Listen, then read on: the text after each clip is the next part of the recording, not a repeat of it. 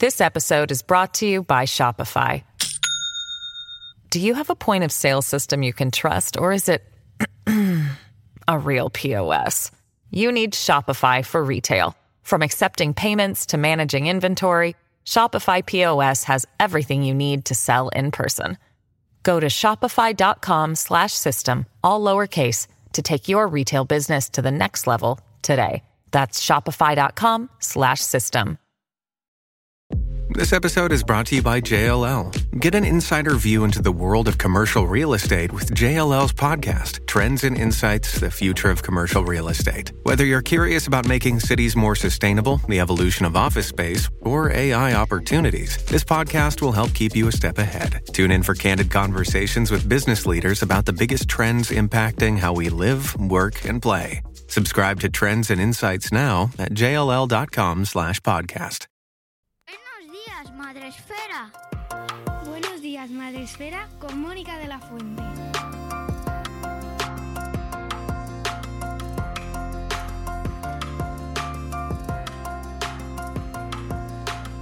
Buenos días, Madre Esfera. Buenos días. Muchas gracias por acompañarnos. Un espacio Madre Esfera más. Muchas gracias a todos los que habéis venido este sábado por la mañana con el frío que hace. Por favor, eh, qué frío, qué maravilla.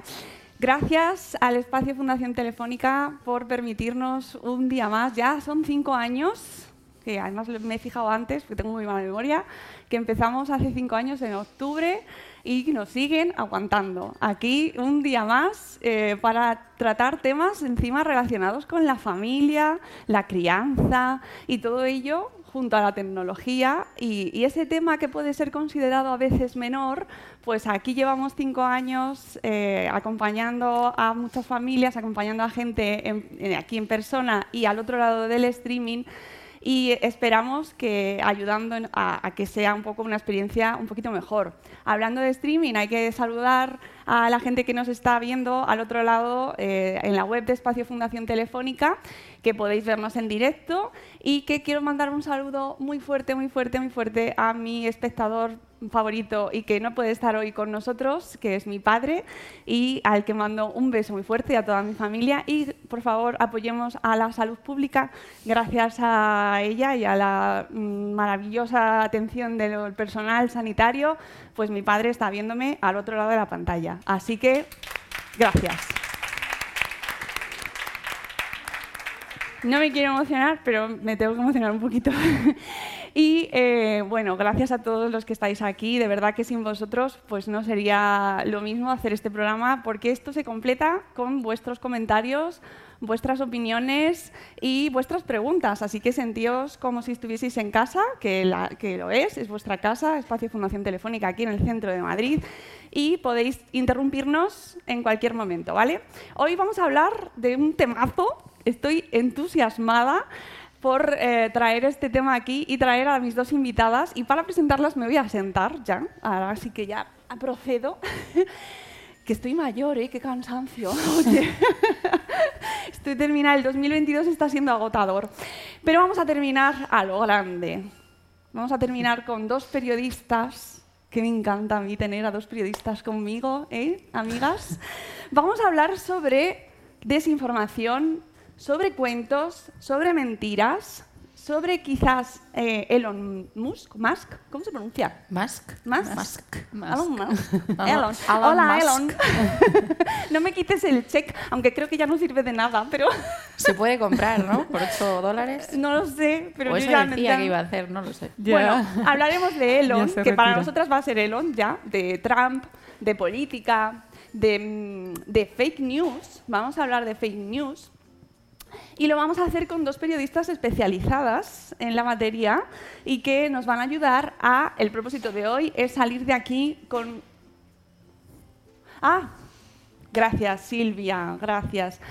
Y vosotros ahí podíais seguir ahí todo el programa porque es muy interesante y a vosotros también os gusta. Pero hay un taller eh, maravilloso, perdón. Tenemos taller educativo para los niños, para los más pequeños que están esperando, están diciendo, esta mujer no se calla, que se calle ya. Nosotros queremos irnos al taller con Andrés y con Pilar. ¡Ay, qué bien! Que se van a hacer un taller maravilloso súper divertido y que luego nos van a contar cuando vuelvan. Ahora sí, ya, gracias Silvia, perdón, se me ha ido. Me, he he tenido un momento intenso. Bueno, vamos a presentar a nuestras invitadas para hablar sobre desinformación, periodismo, información, sentido crítico, qué hablar en casa, cómo absorber toda la información que nos llega y hacerlo en familia, además. Tengo aquí a mi lado, vamos a empezar por, lo más próximo, a Nereida Carrillo, que es doctora en Comunicación y Periodismo por la Universidad Autónoma de Barcelona, periodista, investigadora y docente. Ha impulsado Learn to Check, un proyecto educativo y divulgativo que enseña a verificar y promueve el espíritu crítico para combatir las fake news. Learn to Check ofrece una web en abierto y cursos y talleres para todos los públicos para fomentar la educación mediática, que es algo que, mm, amigos, nos hace una falta enorme, aunque pensemos que ya lo sabemos todo. Uy, qué listos somos, tenemos acceso a todo, sabemos manejarlo. No. Lanzó hace un par de meses este libro tan rosa y tan bonito que se llama Fake Over, dedicado justo al tema de este programa y que eh, ha lanzado junto a la editorial Flamboyant, a la que agradecemos la colaboración con este episodio de hoy y que pues es que nos viene al pelo y que además os lo recomiendo para especialmente está pensado para todo el público. Ahora nos lo contará Nereida del todo, pero yo creo que desde primeras edades, desde los 10, 12 años, ya 12, 13, 14 es un libro para trabajar con estas edades, ¿Verdad? en familia y en el aula. y está ilustrado, por favor, que no lo quiero yo dejar de lado porque es que es una parte fundamental del libro por Alberto Montt. Ha hecho un gran trabajo de mirada con las ilustraciones de este libro, Alberto Montt. Eh, sí, además acerca a precisamente el objetivo de este programa, a todos los públicos, a toda la familia y eh, a una mirada pues más cercana y que nos ayude a entender que esto es una cuestión que va más allá de titulares, del saber leer la prensa, ¿vale? Que esto es una cuestión que nos afecta a todos, tengamos la edad que tengamos, desde los más pequeños hasta los más mayores, todos estamos influidos por lo que nos llega. Y por eso este libro es tan importante que llegue a todas las edades. Además de Nereida, tenemos con nosotros también a Rocío, Rocío Benavente, que es periodista especializada en ciencia, responsable de la creación de Maldita Ciencia, el proyecto dentro de maldita.es, dedicado a combatir la desinformación y los bulos de temas científicos y sanitarios y a resolver dudas de la comunidad. Y que además habéis tenido muchísimo trabajo, pues precisamente con los años que hemos vivido y con la pandemia, ¿no? Que habéis tenido sobre Antes, antes la gente no tenía tantas dudas sobre ciencia y salud porque, bueno, era una cosa en la que probablemente pensábamos menos, más de lo que creemos, porque al final la alimentación también es salud. Eh, no sé, adelgazar o no adelgazar, que es una cosa que consume muchísimo pensamiento y energía, pues también eh, tiene que ver con la salud y con la ciencia, ¿no? Pero desde luego la pandemia pues ha puesto esto en el centro de nuestro día a día, lamentablemente. Eh, pero bueno, sí ha hecho que nos preocupemos un poco más por, por la verdad de la información de ciencia y salud que nos llega, pues, pues eso bueno sí que podríamos sacar de una experiencia que no ha tenido mucho más de bueno, la verdad. Hemos hablado mucho de bulos durante la pandemia, hemos hablado mucho de grupos de WhatsApp, de audios que llegaban, ¿verdad? Y se compartían y no sabías de quién eran. Y decían, no, que es mi cuñada que trabaja en el hospital de no sé dónde. Y todos tenían una cuñada que trabajaba en el hospital. Hubo, hubo un momento, sobre todo al principio, en el que no había mucha información y porque no la había y, y ese hueco de, de incertidumbre lo llenó todo tipo de contenidos que circulaban eso por los grupos de WhatsApp a la velocidad de la pólvora eh, sin saber muy bien de dónde habían salido, eh, cuánto de verdad tenían. Claro, estábamos todos un poco asustados, queríamos saber qué hacer para protegernos y proteger a nuestra familia, ¿no? Y nos agarrábamos pues a lo que nos iba llegando y muchas veces eran cosas dudosas, por decirlo Claro. suave. Y los grupos de la, a lo mejor de vecinos de la comunidad, que normalmente se habla pues de, oye, ¿quién se ha dejado la bolsa de basura en la puerta? Pues de repente lleno de, de- de comentarios que eso, eso es una cosa muy interesante. Hemos tenido que aprender a gestionarlo, ¿verdad? A gestionar ese fenómeno nuevo eh, que nos llega desde canales nuevos y que no estamos acostumbrados, no tenemos levantadas las barreras y entonces tienes que de repente, y luego ya bloqueas, tal, discutes.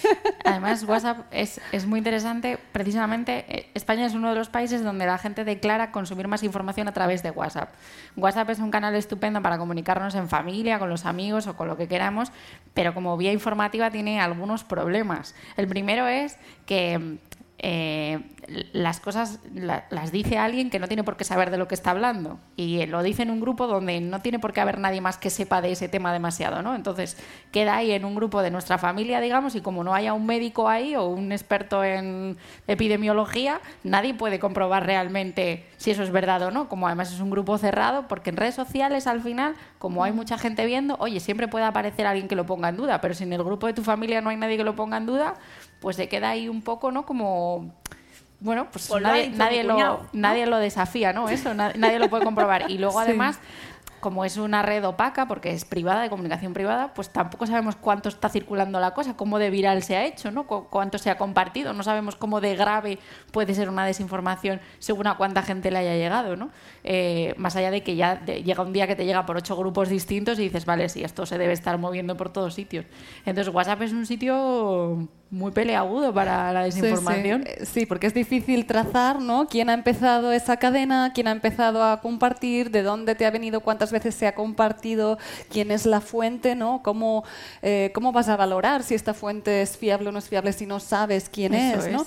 Y después también, eh, cuando tú identificas que eso es engañoso o que es sospechoso, es como no quieres dejar mal a esa persona. Es muy delicado. Es muy delicado. Es un grupo de WhatsApp, de, porque hemos hablado de los grupos de WhatsApp de la comunidad, pero los grupos de, WhatsApp de madres y padres, de extraescolares, uh. de, eh, también hay muchísimos. Eh, y cómo dices a esa persona, no le vas a decir, oye, que eso es falso, ¿no? porque la vas a dejar mal. ¿no? Entonces, es importante también mm, cortarlo, cortar esa cadena para que no se vaya compartiendo y extendiendo, extendiendo más esa confusión pero también hacerlo pues con empatía, con tacto, ¿no? Decir, oye, ¿de dónde lo has sacado? ¿Cuál es la fuente? ¿Te has fijado en esto? ¿Te has fijado en lo otro? Entonces sí, es verdad, es muy delicado. A veces es mejor en esos casos eh, escribir a esa persona directamente, ¿no? Mm, por no hacerlo público, que siempre parece más violento y que tampoco o sea, la, intención nunca debe ser ridiculizar a nadie porque no ganas nada, ¿no? Ahí abres un conflicto y al final bastante conflicto tenemos todos y yo creo que cuanto menos mejor.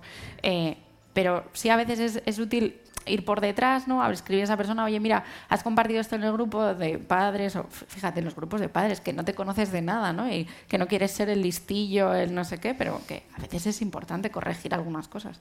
A lo mejor, mira, yo he leído esto, me parece que no es exactamente cierto, igual podías borrarlo, rectificarlo, porque sí que es verdad que si nadie dice nada, eso se queda ahí, ¿no? Un poco sin cuestionar y, casi es peor. Entonces hay que hacerlo, pero hay que hacerlo con mucho cuidado, mucho cariño siempre. No os adelantéis que eso lo vamos a tratar luego.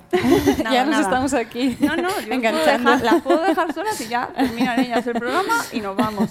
Vamos a empezar un poco centrando el tema sobre las fake news. Eh, he hecho un poco de, aunque tenemos mucho tema que aquí te vamos a rectificar no, eh, comentábamos antes, no, antes, antes de que me rectifiquéis, antes de que... Uh, qué, ponentes tengo, ¿eh? No hemos dicho que en privado, había que rectificar en privado. Ostras. Me han mandado un grupo ya, el WhatsApp, por si os dejo el móvil. Aquí. Un DM. Bueno, eh, he mirado a ver un poco, porque esto de la fake news es, al final, es una manera de denominar eh, la desinformación o la manipulación informativa que ha existido toda la vida. Tenemos registros. En las cavernas no sabemos muy bien cómo se mentirían, pero estoy convencida de que había un listo, una lista que manipulaba al resto y decía va a llover y no iba a llover. Pero yo qué sé, los magos, estos, los, los, brujos, chamanes, los chamanes, ¿no? ¿no? sé. la manipulación va innata con el ser humano, entonces ha existido durante toda la historia. Y pues en el momento en el que ha habido medios de comunicación, ha estallado ahí, ¿no? Ha aprendido la llama. La primera fake news de la historia, o eso mm, podríamos denominarla así, de la historia contemporánea, fue publicada por el periódico neoyorquino The Sun en 1835 y decía algo tan, bueno, mm, factible como que había seres en la Luna que, pues, que vivían allí. La noticia causó un enorme impacto en Estados Unidos gracias a tres factores. La aparición de las prensas de alta capacidad, de alta difusión, eh, la gran, o sea, la viralidad que se, fíjate, comparado con lo que conseguimos ahora con un tuit, pero en aquel momento era como, oh, Dios mío, ha salido en toda la prensa. Em, la caída del precio de los periódicos, las penny press, que, hacía accesible precisamente a toda la población, ya no era una cosa de los señores que se compraban la prensa el domingo y se lo llevaban al club mm, de, Lords y se lo leían ahí. No, ahora llegaba a todas partes. Y eh, la llegada de los nuevos medios de transporte que superaban la velocidad de los caballos por primera vez en la historia. Los trenes y los barcos de vapor, lo que hacía globalizar la información. Esos factores ayudaron a difundir a gran escala una información falsa y sensacionalista bajo el disfraz de una noticia verdadera y que hoy denominamos como fake news, pero que, insisto, ha existido durante toda la vida y tenemos ejemplos de propaganda pues, eh, durante toda la historia. ¿no? Ahora ya sí, centremos el tiro en las fake news, eh, de dónde, eh, o sea, qué es para vosotras el término fake news y por qué estamos hablando de ello cada día más y es tan urgente hablar de ello. Sí, eh, no, como comentábamos antes también con Rocío, no hay un consenso no decirlo, no llamarlo fake news, ¿no? porque fake news sí es el término de moda, es un anzuelo, pero en realidad eh, es un término que limita mucho, ¿no? La, información falsa, eh, la información engañosa no solo la encontramos en formato de noticias, sino que puede ser un vídeo falso, puede ser una fotografía falsa, puede ser un meme, puede ser información falsa eh, colada en un directo de, de, Twitch, en, gamers. Entonces, se habla de desinformación en un sentido más amplio para eh, referirnos a toda aquella información mm, que es falsa, que es engañosa y que eh, pues, eh, normalmente se hace para obtener algún rédito político, económico o personal y que lo que nos debe importar y preocupar más es que mm, causa daños públicos, ¿no? No es una mentira como la que le dices a tu madre cuando, ¿no? Cuando decías a tu madre cuando eras pequeña que querías ir a jugar, decías, ¿Has, ordenado tu habitación? Sí. No, no pasa nada porque es una mentira, pero no haces daño a nadie. Pero en cambio, si tú empiezas a diseminar información falsa que genera odio contra las mujeres, contra los migrantes, ¿no? Eh, contra los homosexuales, pues aquí sí que tenemos un problema, ¿no? Porque tú libertad de expresión eh, acaba ¿no? cuando empiezan otros derechos, los derechos de los demás, al honor, ¿no? al derecho a la participación política, al derecho a la intimidad, el, ¿no? derecho a...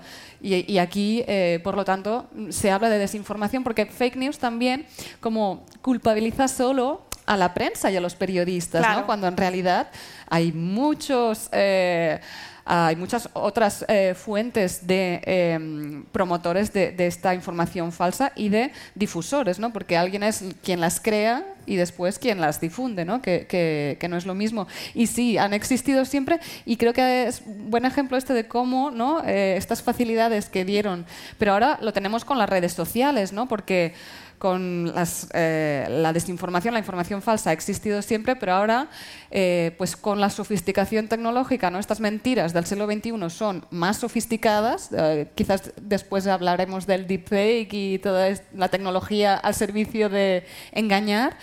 Eh, y además pues llegan a mucha más gente eh, muchísimo más rápido. Entonces yo creo que esto define... No, no solamente llegan a más gente más rápido, sino que más gente las puede producir, ¿no? Puede producir las mentiras, porque en el ejemplo que comentaba Mónica, es verdad que la tecnología ayuda a difundirla, pero realmente tienes que tener un periódico, por cutre que sea, para poder difundir ese de las fake news. Ahora solo te tienes que abrir una cuenta en Twitter y eso es gratis y se tarda 20 segundos. Por ahora es gratis. Por ahora es gratis. Elon. Elon, por ahora es gratis.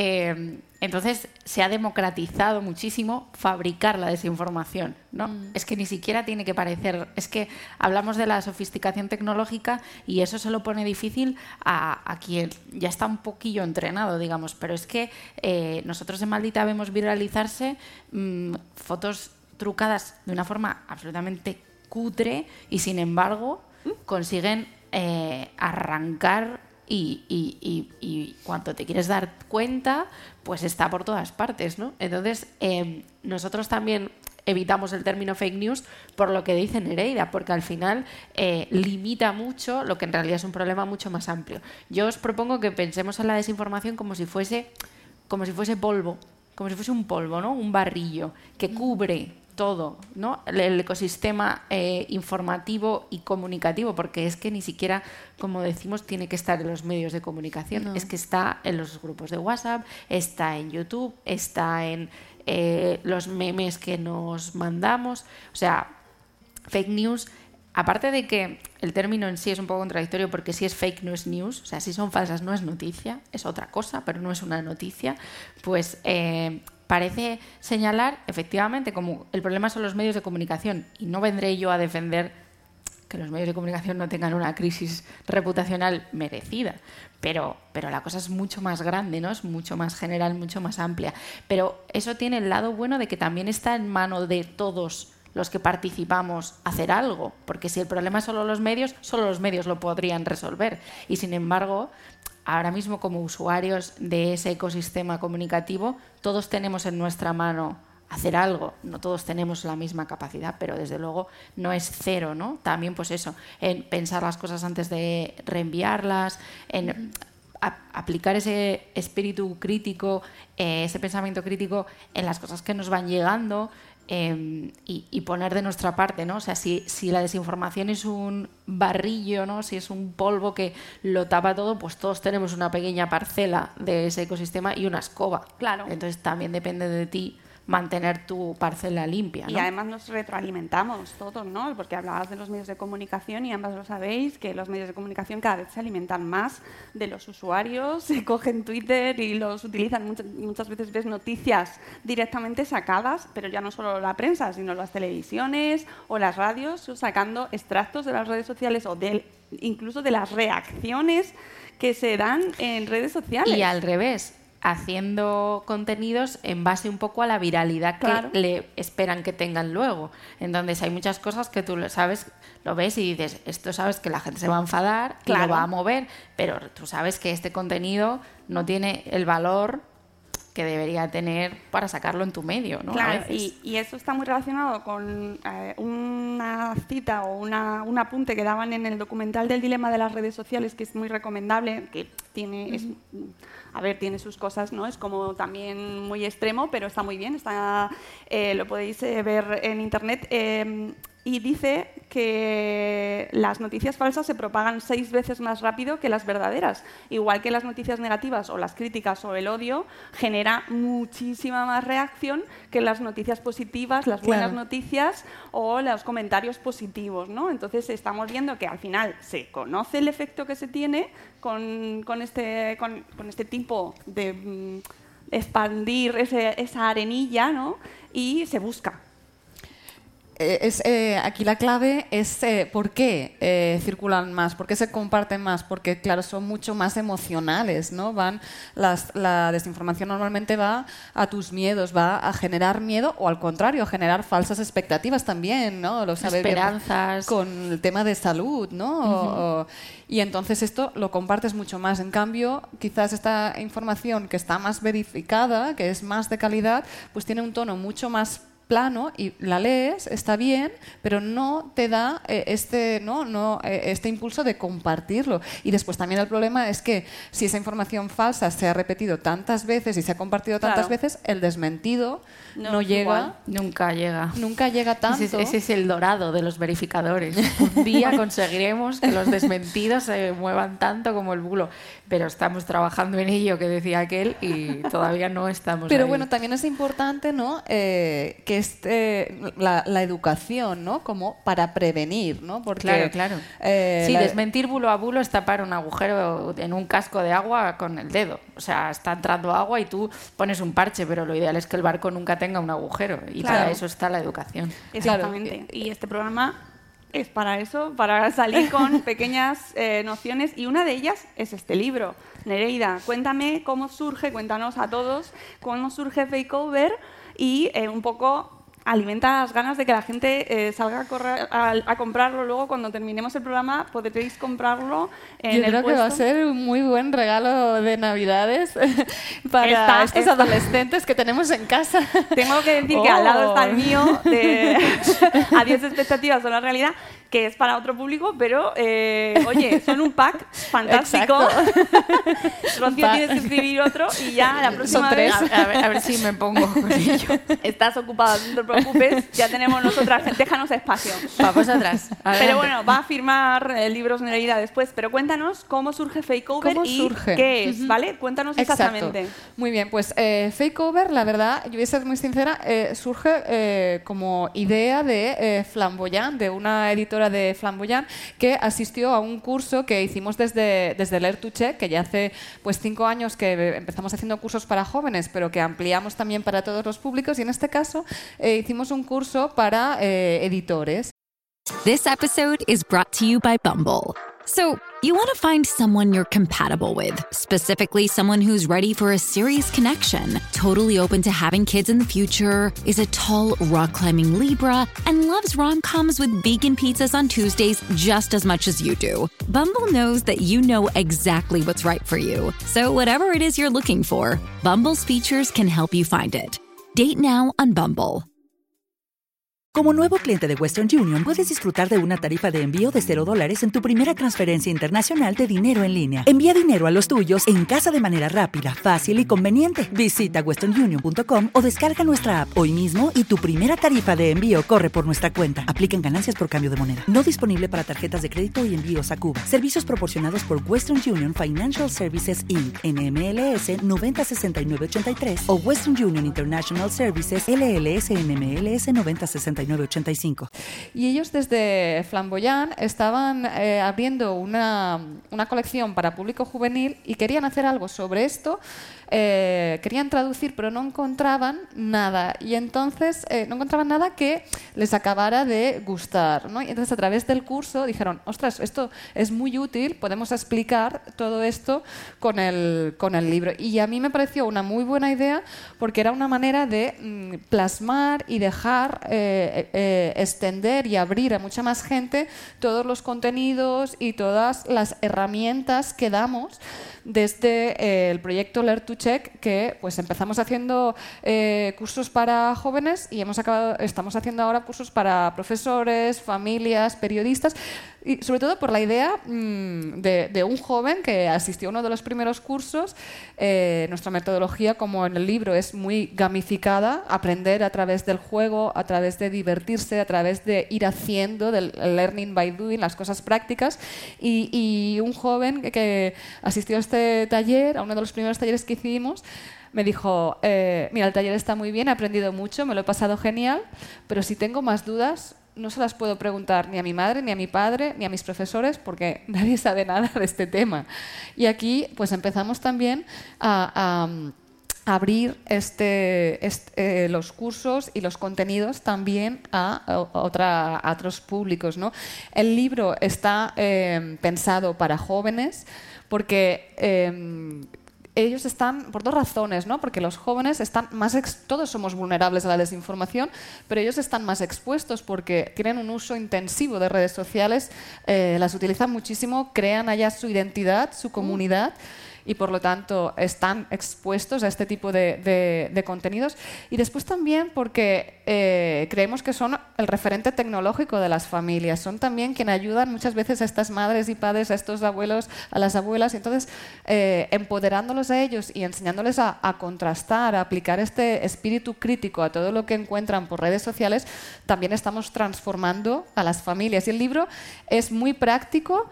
Porque siempre se habla, nosotros eh, eh, también en, en tenemos este enfoque, ¿no? Porque siempre se habla de la desinformación como un problema, vale, pero ¿qué podemos hacer? ¿no? ¿Qué, qué puedes hacer tú como ciudadano, como ciudadana, para, eh, no para evitar que no te mientan, sino para intentar evitar que no te engañen? ¿no? Entonces es, ¿qué podemos hacer nosotros? ¿Qué herramientas tenemos? ¿Qué, ¿Cómo podemos pensar todo lo que nos llega, analizar si es una fuente fiable, si es una fuente no fiable, si es una fuente experta, si hay evidencias científicas ¿no? en ese contenido que nos están... Y eh, pues el libro eh, nos aporta todas estas herramientas, este conocimiento de qué es la desinformación, qué tipos hay y eh, cómo podemos contrastar tanto información como vídeos, fotografías y, otro tipo de, contenidos. Y está pensado para jóvenes, pero también para familias, para profesores. Tenemos también una, una guía docente ¿no? para aplicarlo en el aula. Pues mira, me das el paso para otro libro precisamente que quiero comentar, eh, que acaba de salir también y que eh, está aquí su autora. No sé si tenemos micro. ¿Hay micro por aquí? Sí, ¿no? Porque quiero que nos cuente su autora, también periodista, Laura Martínez Otón. Hoy todo queda entre mujeres y periodistas, ¿eh? manejamos el cotarro, pero bien. ojalá, ojalá. y ella acaba de publicar, pero es que está recién, huele a nuevo, huele a, nuevo total, se llama Las fake news y las redes sociales en el escenario de la, docencia, de la docencia. Manual para mejorar la alfabetización digital en entornos educativos. Eh, ella es Laura Martínez Otón y lo ha publicado en Educar Práctico. Esta, eh, ¿Hacía falta, estamos tan perdidos en el entorno educativo? Bueno, yo creo, buenos días. Lo primero, eh, acaban de hacer una fotografía estupenda durante todos estos minutos de cuál es la situación. Em, yo creo que, sea, que, vengamos de la comunicación para poner un poco ¿no? de luz a todo esto también es un poco lo, lo normal. Eh, hace falta, yo creo que hace falta y la prueba es que efectivamente, como acaba de decir Nereida, estamos perdidos los padres, pero también están perdidos los, los profesores. Y últimamente percibo además que se está poniendo mucho el foco en los profesores, porque recientemente desde el Ministerio incluso se les ha hecho la propuesta de que sean los propios profesores los que mm, controlen qué, están haciendo los alumnos en las redes sociales, que al final para ellos es la puerta de entrada de todo esto que estamos diciendo, de las fake news, de la desinformación. Entonces, eh, eh, y claro, los profesores dicen, pero ¿qué hago yo? Si, es decir, los padres estamos perdidos, los profesores pues tampoco han tenido una formación en esto. Entonces, bueno, esto es una propuesta para centrar todo esto, para definir los términos, para hablar de, la diferencia entre las fake news, los, bulos, que, no es lo mismo, para entender eh, todos esos procesos que están en nuestro cerebro, como han hablado ellas también, eh, para que se produzca, por qué se produce esto. ¿no? Entonces, está escrito de una forma muy sencilla. Yo me dedico también a la docencia universitaria y a la investigación, pero lo he intentado bajar mucho al suelo para que todo el mundo lo, entienda. Y después de cada capítulo, eh, lo que hago es una propuesta de mm, actividades docentes para llevarlas al aula, que creo que es eh, bueno de forma sencilla, es decir, que tengas ahí en ese libro eh, todas las posibilidades para poder eh, ser un guía, ¿no? que es lo que acabas de decir. ¿A quién le pregunto? Y además creo que se puede llevar a todos los ciclos. O sea, podemos empezar en primaria, podemos empezar en secundaria, por supuesto en la universidad ya estamos en, en otro nivel y no es responsabilidad de los medios, pero tienen que estar los medios, tienen que estar los nuevos eh, actores también del fact-checking, que creo que son muy importantes para los medios, deben estar las familias y deben estar los docentes. Y entonces, con esa mirada, pues eh, es mi propuesta, que, bueno, que yo espero que sirva de ayuda también. Pues muchas gracias, Laura. Espero que tenga un recorrido... Bueno, esto eh, yo, eh, yo, creo que sí, que además este es algo que es a medio plazo, porque si os dais cuenta, todos los días seguro que recibís informaciones relacionadas sobre, sobre esto, ¿no? Y... Sí, hay que actualizar la siguiente edición con la última burrada bueno, va todo muy rápido. Claro, ahí no está, eh, saludos, Elon, no estás en el libro de la manera que deberías estar, porque justo salió y fue cuando se revolucionó todo Twitter, porque todo va muy deprisa que esto casi tenía que ser un producto digital. A mí me gusta mucho el libro en papel, pero casi tenía que ser un producto digital para poder actualizarlo también. Pero bueno, al final lo que queda es un poco es, es como la crecida del Nilo, ¿no? Cuando se retira, ¿qué queda ahí? Ese es el sedimento y ahí es donde hay que sembrar. Exactamente, pues enhorabuena. Muchas gracias. Enhorabuena por tu trabajo, Laura. Gracias. Y nada, nos lo leemos y seguro que daremos buena cuenta de él también en Buenos Días, Madre Espera. Laura, Muchas gracias. gracias.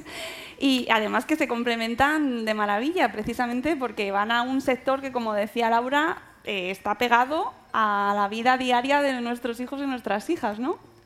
suena música por ahí, ¿no? ¿Es una mani? Yo creo que sí, es una manifestación. Bien. Yo creo que es importante lo que decían Laura de, trabajar todos los actores, ¿no? Las familias, junto con el centro, los periodistas, los verificadores, ¿no? Eh, bueno, las redes sociales de momento no hemos, sí, hemos hablado de Elon, pero también tienen esta responsabilidad. Entonces es un problema complejo y entre todos, porque, bueno, nosotros eh, en las formaciones que hacemos para profesorado nos dicen esto, que, ellos lo incorporan porque eh, les produce problemas en el aula, ¿no? Esta desinformación que les llega tanto a nivel de salud, salud mental y salud eh, ¿no? física y a nivel de convivencia, ¿no? Y a veces también pues hacer pedagogía con, con, las familias, que vayan todos a una coordinados en esta, en esta educación. Y, y yo aquí creo que lo y que no pasa nada, ¿no? Si no sabemos como madres y padres porque podemos aprender juntos también, ¿no? Con, con nuestros hijos y con nuestras hijas. Eh, y a veces, eh, cuando nosotros hacemos también, por ejemplo, em, talleres para gente mayor y talleres para gente joven, te das cuenta ¿no? que unos son más tecnológicos y quizás no tienen la madurez de pensamiento y en cambio la gente mayor tiene mucha madurez de pensamiento y le falta el, tocar botones. ¿no? Entonces es un poco eh, aprender todos de todos. ¿no? Y, a la gente mayor, en nuestra experiencia, le pasa una, una cosa que les hace vulnerables por otro lado, que es que eh, como, como, toda su vida se han informado por medios, digamos, unidireccionales, ¿no? Eran espectadores de televisión, eh, oyentes de radio, em, lectores de periódicos, pues en el momento en el que una, un bulo, una desinformación tiene aspecto de que ha salido de un medio de comunicación, eh, lo catalogan ya muy rápidamente como una noticia, una información, em, y entonces una manipulación de una portada de periódico corre rapidísimo entre ellos. Mientras que a lo mejor en gente joven que nunca ha consumido periódicos, pues no funciona igual, ¿no? Siempre decimos que un bulo que a ti te parece muy burdo, muy obvio, mm, es que no es para ti, pero ya será para otra persona y habrá otro que sí sea para ti, ¿no? O sea, que es verdad que hay que trabajar todos a una porque nadie está mm, lejos del el riesgo de que esto le afecte. Entonces, em, no tiene sentido enfocarlo como, no, esto es un problema de los jóvenes, que es que no, se informan. No, y además la, la, idea precisamente de trabajarlo en familia es trabajar con todos los, los grupos de población, ¿no? Y que los, los, nietos puedan ayudar a los abuelos y los abuelos también a los nietos, porque además están muy en contacto, idealmente, y pues eh, la nieta coge el móvil del abuelo, ¿no? Pues que sepa un poco manejarlo también. Ayudarles y preguntarse entre sí, ¿no? Al final el pensamiento crítico cuantas más perspectivas tiene, siempre es mejor. Entonces, si incorporas un poco todos los miembros de la familia, pues es que estás mucho más protegido.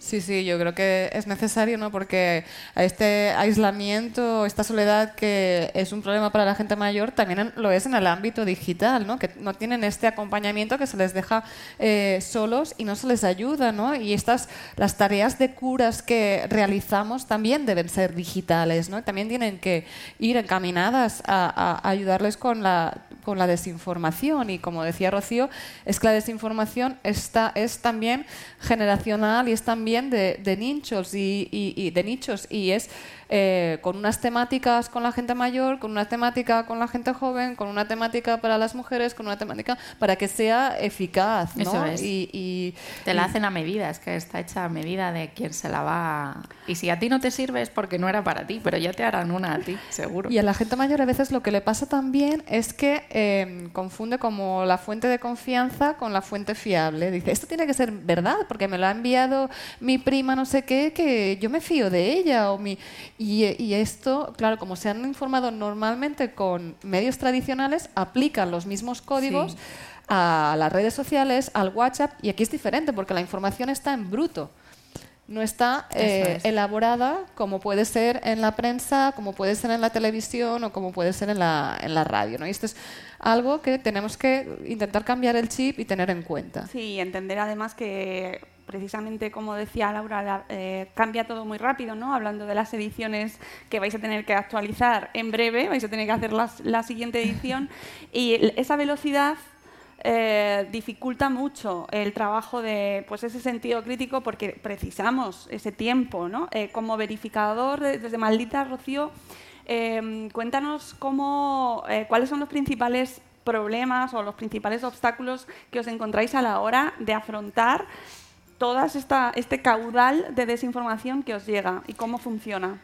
Pues em, Efectivamente, el caudal es uno de los problemas. O sea, hay tantísima que se cuela el agua por todos los lados. Entonces, eh, nosotros, si somos personas que trabajan un horario laboral que Ah, intentan sí. ser ¿No ahí, razonable no y no somos infinitos, pues tenemos que ir eligiendo, ¿no? O sea, no puedes, no y puedes. tenéis hijos, es que verdad, o sea, pero, lo pero muy todo, pocos, ¿eh? Lo pero muy pocos. Yo creo que me he metido en un lío, ya te digo. Eh, lo primero es elegir eh, qué, qué bulos, qué desinformaciones eh, acometemos en nuestro proceso de verificación. ¿no? Nosotros eh, utilizamos dos criterios para elegir a qué bulos entramos y a cuáles no, no. Esos dos criterios son la viralidad y la peligrosidad. Es decir, algo que se hace muy viral, aunque sea una tontería, intentamos desmentirlo porque creemos que ningún bulo es inocuo. Al final todo contribuye a embarrar eso que decíamos, ¿no? Y eso al final, eh, pues perjudica a nuestra confianza y a nuestros lazos públicos, ¿no? Lo que decía Nereida, esto afecta a la esfera pública de nuestras vidas y a la sociedad, a la democracia, si me apuras. Y luego un bulo que sea muy peligroso, aunque sea muy poco viral, intentamos desmentirlo para intentar que llegue eh, el momento en el que el desmentido, si no es tan viral como el bulo, por lo menos esté accesible. ¿no? Nosotros creemos que la gente que tenga una duda porque vea un bulo va a buscar en Google y esperamos que se encuentre nuestro desmentido eh, disponible para poder, ¿no? la información mala va a estar, pues por lo menos que la buena esté también. ¿no? Entonces con esos dos criterios pues hacemos un poco una, una valoración y esos son los bulos a los que entramos. ¿Cuáles son los problemas que nos encontramos? La desinformación funciona porque espera encontrar nuestro cerebro en modo automático, ¿no? O sea, como hay tanto, como vamos muy rápido, como tenemos nuestros sesgos, que esto es una cuestión que cualquier psicólogo te explica que funcionan por un motivo, pues hay muchas cosas que es que no nos pasan el filtro porque vamos en automático, ¿no? Déjame colar aquí la recomendación de absoluta de Ramón Nogueras y su libro ¿Por qué creemos en mierdas? Eso es. Ramón ahí lo explica fenomenal. Maravilla. Y, y- y aunque no queramos, nos pasa a todos. Incluso por muy A todos. inteligente que te quieras eh, considerar, eh, hay mil cosas que tu cabeza procesa en modo automático. ¿no? ¿A quién no le ha pasado que va con el coche un día a un sitio diferente y acaba encontrándose en su trabajo de siempre porque vas automático y el camino te sale solo? ¿no? Pues esto es una cosa igual. Entonces, lo que hay que intentar es... eh, ponerte como barreras en ese proceso, digamos, automático para, hacerte preguntas que, te impidan ¿no? llegar al momento en el que te has tragado el, bulo. Y, y entonces muchas veces nos damos cuenta de que esas preguntas que hay que hacerse, pues... em, no son las mismas para todo el mundo, no son tan obvias. Entonces, intentamos eh, que toda la desinformación que desmentimos eh, esté eh, sirva para que todo el mundo mm, encuentre el momento en el que se detiene, ¿no? Antes de, tragarse el bulo. Entonces intentamos explicarlo todo muy bien, que sea muy accesible para todo el mundo, que sea muy útil, que la gente entienda por qué leer nuestro desmentido le ha venido bien, ¿no? O, las preguntas. Nosotros hacemos mucho trabajo, además de desmentir, de responder dudas, ¿no? No, no todos los bulos o la desinformación están en un pedazo de contenido que circula. Muchas veces son cosas que la gente eh, se puede preguntar, por ejemplo, la última fue eh, la masa madre del pan, el pan de masa madre, ¿por qué es mejor? O sea, yo ¿hay algún motivo por el que yo pago más por este pan? ¿O simplemente es, Es un anuncio, ¿no? ¿no? Claro. Entonces, eh, yo quiero escribir un artículo en el que tú, al terminar de leerlo, entiendas por qué eso se marca y si tú quieres pagar más o, me- o menos por ello, ¿no? Entonces, eh, intentamos que la gente entienda de dónde sale la desinformación, qué es lo que la ha impulsado, por qué es útil tener esto y por qué después de leer mi artículo quieres compartirlo con tu grupo de padres, con tu, familia porque te ha parecido muy útil, ¿no? Eh, esto es una cosa tremendamente complicada porque hace falta muchísimo conocimiento de distintas ramas para poder escribir estos artículos, ¿no? Eh, hablamos de pan, necesitarías hablar con alguien, por ejemplo, para empezar, un panadero, alguien que te pueda explicar exactamente qué es la masa madre y cómo se hace diferente, un nutricionista que te cuente qué impacto tiene eso para tu salud cuando te lo comes. eh, y luego, pues probablemente alguien que sepa de precios de la, de la comida, para que te diga si tiene sentido que sea más caro o no, ¿no? Digamos. Y esto es un tema súper sencillo para lo que te puede tocar, ¿no? Entonces, otra de las dificultades o, de los desafíos es encontrar a las personas que tienen esos conocimientos que tú necesitas y que te los presten.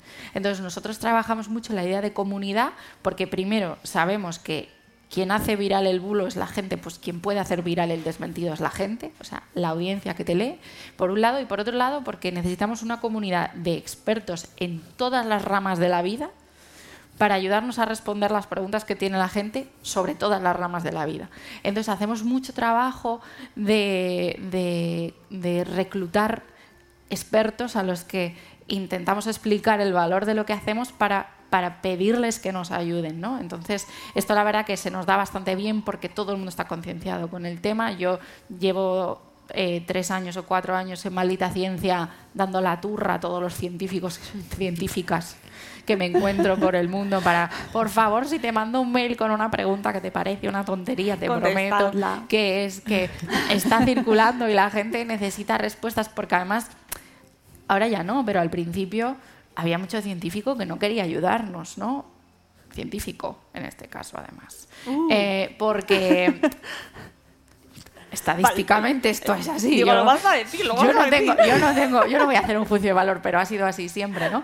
Porque, bueno, porque es verdad que muchas dudas son, pues, pues pues bajitas, de sencillotas, del día a día, y hay mucho científico muy importante que considera que para él es una pérdida de tiempo dedicarse a responder estas preguntas, ¿no? Pero ya eso no pasa, porque la gente, sobre todo con la pandemia, pero ha entendido que el conocimiento eh, es valor eh, cuanto más cuanto más común es. Entonces, eh, ya nunca nos encontramos con gente que no nos quiera, casi nunca, responder a las preguntas. Entonces, esto es un poco, ¿no? O sea, primero identificar cuáles son los problemas los bulos, las desinformaciones que necesitan eh, nuestra atención. Segundo, acometerla de la forma que resulte más útil, ¿no? que llegue a más gente, que responda a más preguntas y tercero, recopilar ese conocimiento de, la persona de las personas que lo tienen para poder responder a esas preguntas que nos han parecido tan valiosas. Eh, así por, hacerte un... Luego, luego el cuarto sería que eso llegue a toda la gente posible. ¿no? Y hablando sobre eso, ¿llega, ¿llegáis a la audiencia más joven?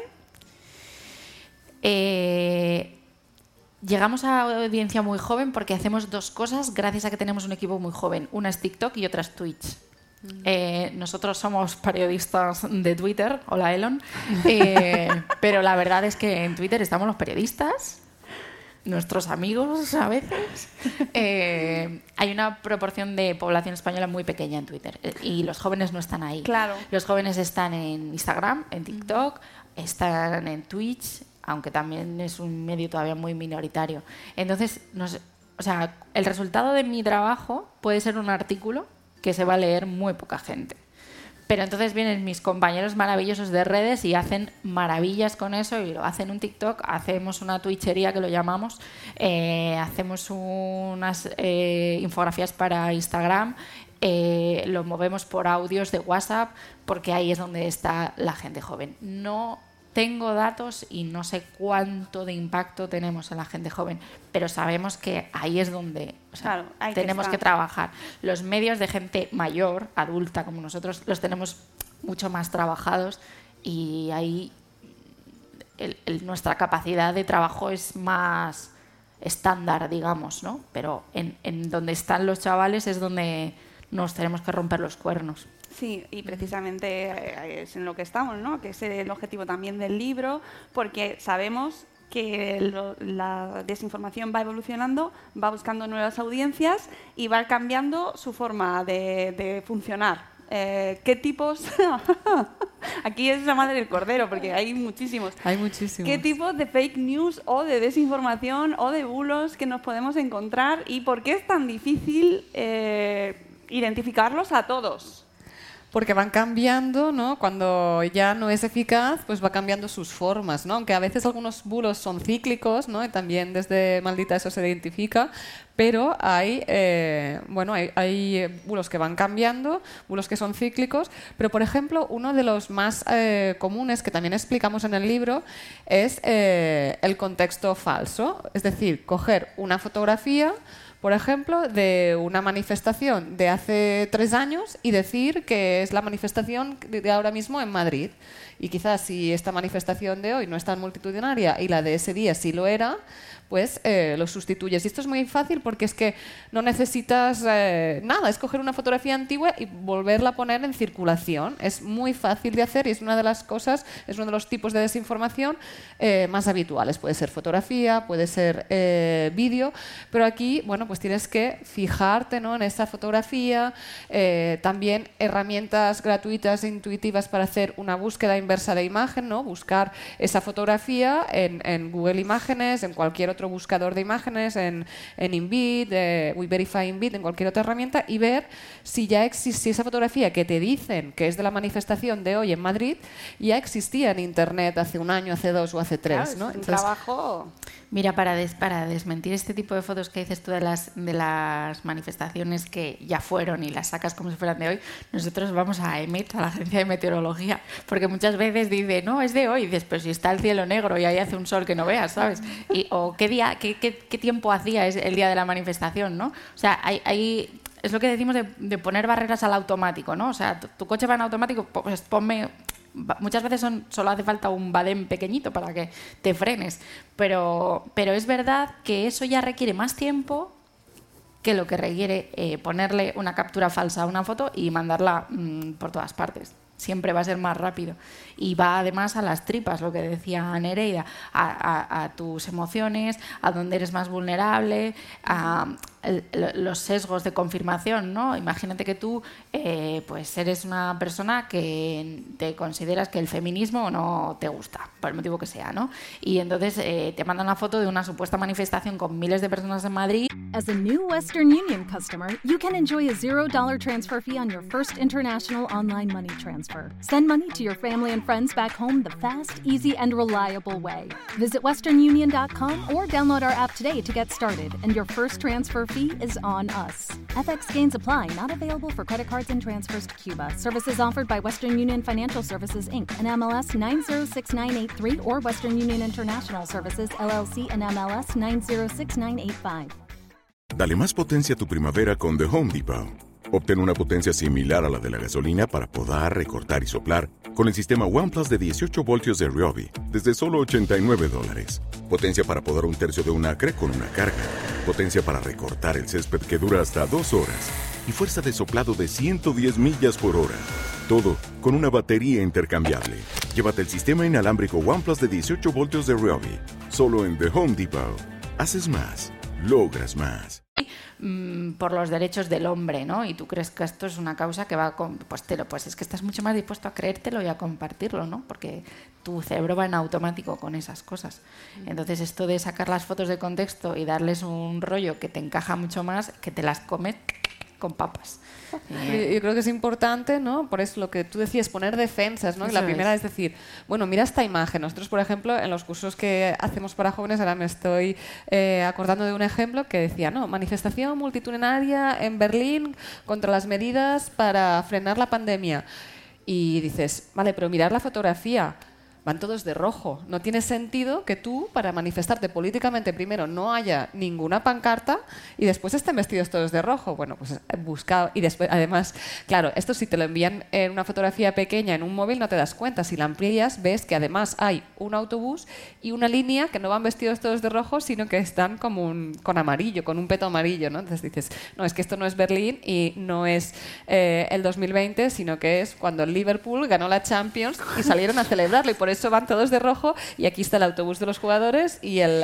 Eso, eso lo han hecho un montón, hacer pasar eh, recibimientos de los fans de los equipos de fútbol por manifestaciones. Claro, como está todo el mundo tan encendido con el fútbol, pues parece que está la gente muy enfadada protestando contra no sé qué, pero no tenía nada que ver. Eso lo hemos visto un montón. Y yo lo que creo que es necesario es, cuando decías antes, es que la gente no lo comprueba. Yo creo que, lo que es lo que tenemos que trabajar, ¿no? Decir, bueno, esto no me lo voy a creer todo, tampoco voy a desconfiar de todo, porque no se trata aquí de impulsar el cinismo, porque sin confianza esta sociedad no va a funcionar. Eh, pero sí de decir, bueno, espera un momento, no voy a ir tan rápido, mm, van todos de rojo, o aquí no hay pancartas, o aquí, ¿no? Es primero mirar la fotografía, detenernos, o eh, esto pasa también mucho, otro tipo de desinformaciones, em, el, el, los, el, el, clickbait, ¿no? Ese titular que es eh, confuso, que es engañoso, pero que si no lees la noticia, ¿no? Te la, te la pueden colar, ¿no? Eh, descubierta una molécula que permite recuperar la memoria en mayores dices, ostras, aquí hay una. Vamos, ya estamos a punto de conseguir eh, curar el Alzheimer. Y después, cuando lees el texto, ves que son ratones mayores. En ratones. En ratones, el famoso. En ratones. En importante esto en la ciencia. En ratones, por Dios. In vitro, oh Dios mío, estamos lejos todavía. pero tú lo sabes bien, ¿no? Hay que saber, ¿no? Cuando el experimento se ha hecho en personas, cuando se ha hecho en animales. Pero claro, si no te lo dice el titular Claro, pero eso es para que tú hagas clic y aquí hay que explicar que también, porque esta es, esto tiene también una explicación económica y hay que explicar también la precariedad del periodismo, cómo se monetiza esta información, ¿no? que la publicidad va en función de los clics que tengas y a veces el titular, pues si la información debe ser, es, una, es un producto, pero también es un servicio público, ¿a qué le damos más peso? En este caso, al producto, ¿no? Porque tú has dejado de dar una información rigurosa y eficaz para que la gente haga clic y tener esa eh, eh, esa publicidad que te va a permitir eh, es terrible. Yo si quieres hablar de, precariedad del periodismo, también me vengo otro programa contigo. Eso daría para... Pero yo, creo que, yo creo que es verdad, y siempre se nos acusa a los periodistas de que nos encanta hablar de periodistas, y es verdad, somos muy egocéntricos. No peores que los científicos, ya os lo digo, uh. pero, ahí vamos. pero, pero es verdad que tiene mucho efecto con el ecosistema informativo y comunicativo. Afecta un montón. Y al final quien se considera un ciudadano con deseo de estar bien informado debe saberlo cómo funciona, porque afecta mucho al producto que acaba teniendo en sus manos. Sobre lo que decíamos de pinchar en los enlaces, mucho cuidado con los bulos y las desinformaciones que son un pantallazo solamente. Son un pantallazo de un titular y una foto, pero no llevan ningún enlace a nada. Eso circula fenomenal por WhatsApp porque porque es rapidísimo de consumir, pero te quita la oportunidad de averiguar más sobre esto que está funcionando. Entonces, un pantallazo es la forma perfecta de desinformar. Le quitas a quien lo recibe la oportunidad de ejercer un pensamiento crítico. Entonces, además, nadie, ojalá, pero nadie, busca el titular que está a punto de, de reenviar en Google a ver de dónde ha salido, quién lo ha publicado, qué hay detrás. Entonces, como tipos de desinformación ese y los SMS engañosos de los bancos. Pero yo creo que los SMS, yo creo que ya nos vamos enterando, ¿no? O sea, me refiero que yo creo que ya está un poco como más mm, concienciada la población. No de lo sé, porque cada vez son mejores. A mí me llegó el otro día un SMS, es que, claro, que esto no llega a todos. Eh, Crítica ciudadana. Yo soy, yo soy clienta de un banco X, ¿no? Del BBVA. Entonces yo tengo unos SMS de mi banco de verdad en ese mismo hilo de mensajes de verdad me llega uno que es de mentira. Pero está metido en el mismo hilo. ¿Cómo lo hacen? Yo no sé técnicamente eso cómo se hace. Por favor. Pero claro, no es un mensaje random de un hilo random, es que está metido en los anteriores. Entonces, eh, si efectivamente ya te has puesto las barreras del automático, pues hombre, igual te desconfías un poco. Pero si no te las has puesto, es que es el mismo hilo con lo que ya te ha escrito tu banco de antes. De correos, de Ah, de hay algo en la aduana para ti, tienes que pagar no sé qué de tasas. Esos mensajes además lo que tienen es que es, muy barato enviarlos. Entonces, si tú lo envías a un millón de personas y solamente caen el 10%, pues ya es un dineral, ¿sabes? Que le vas a robar a la gente. La estafa, ¿no? El phishing es otro de Eso los... es, el phishing. Eh, además a la gente mayor, ¿no? También. Y bueno, pero a todos, ¿no? El otro día también había uno de phishing. Además este para madres y, y padres que era... Ah, si no has podido asistir a la reunión de, para organizar el viaje de fin de curso de ah, los niños, pincha aquí que la hemos grabado. Y era phishing, ¿no? Claro, ¿Qué me dices? Y claro, ya va a, la madre y al padre que, pobrecito, pobrecita, no ha podido porque estaba trabajando y tiene la mala conciencia que no, ¿no? Entonces pincha ahí y es eh, pues para Te los hacen a medida. es que se hacen a medida de quien se los va a tragar. Si tú no te lo tragas es que no está hecho para ti, ya habrá otro que sí esté hecho para ti.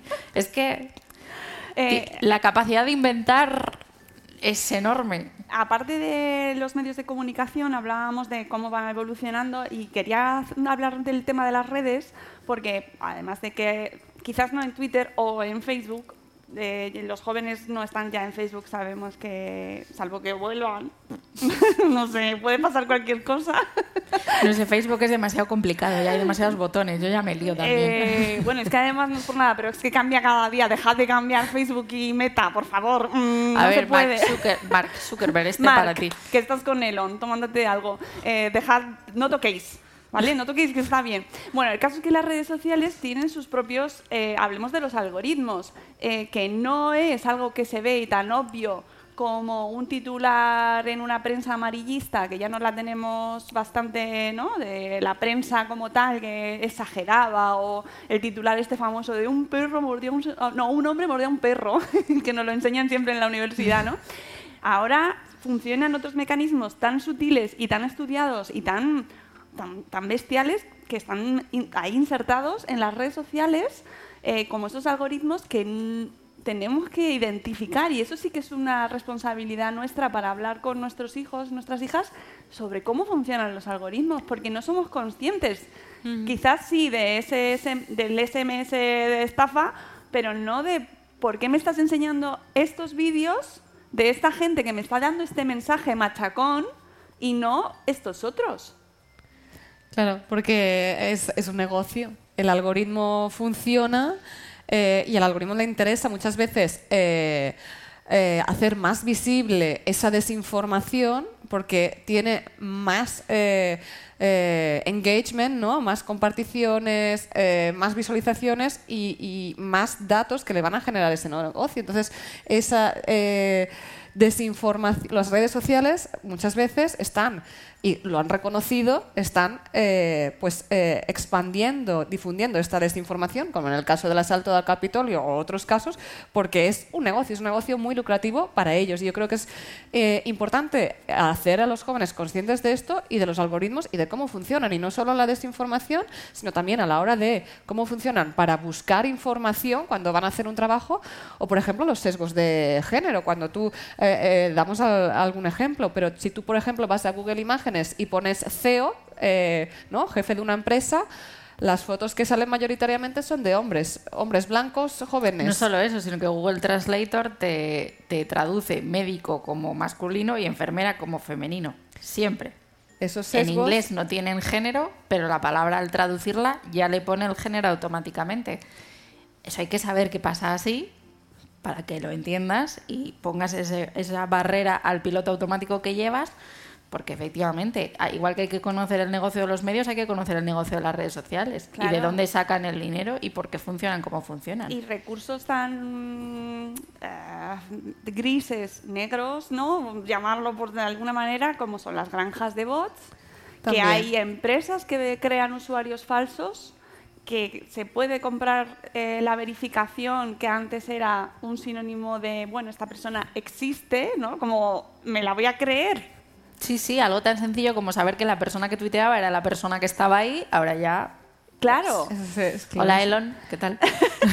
Estamos acordando mucho de él. Es que es un negocio, ¿no? Y con es, un eh, movimiento ha cambiado las reglas del juego. O, o una de un pequeño juego, porque es verdad que no, no mueve el mundo. Pero, Pero... en eso hay una lección también. Las redes son privadas y pertenecen a unas personas Oh. que las hacen funcionar de una forma. Y si esa persona un día cambia de criterio o cambia de la persona, Claro que Elon ha dejado otra vez, ha autorizado de nuevo el perfil de Trump, ha autorizado de nuevo perfiles de negacionistas, de eh, antivacunas, gente que se había ido retirando, que luego está el otro debate de si se debe retirar o no se debe retirar el acceso a esos usuarios. Es otro ¿vale? debate, sí. Otro debate que para otro día. Pero que están cambiando, este señor ha dicho, "Mm, a mí me parece mejor así.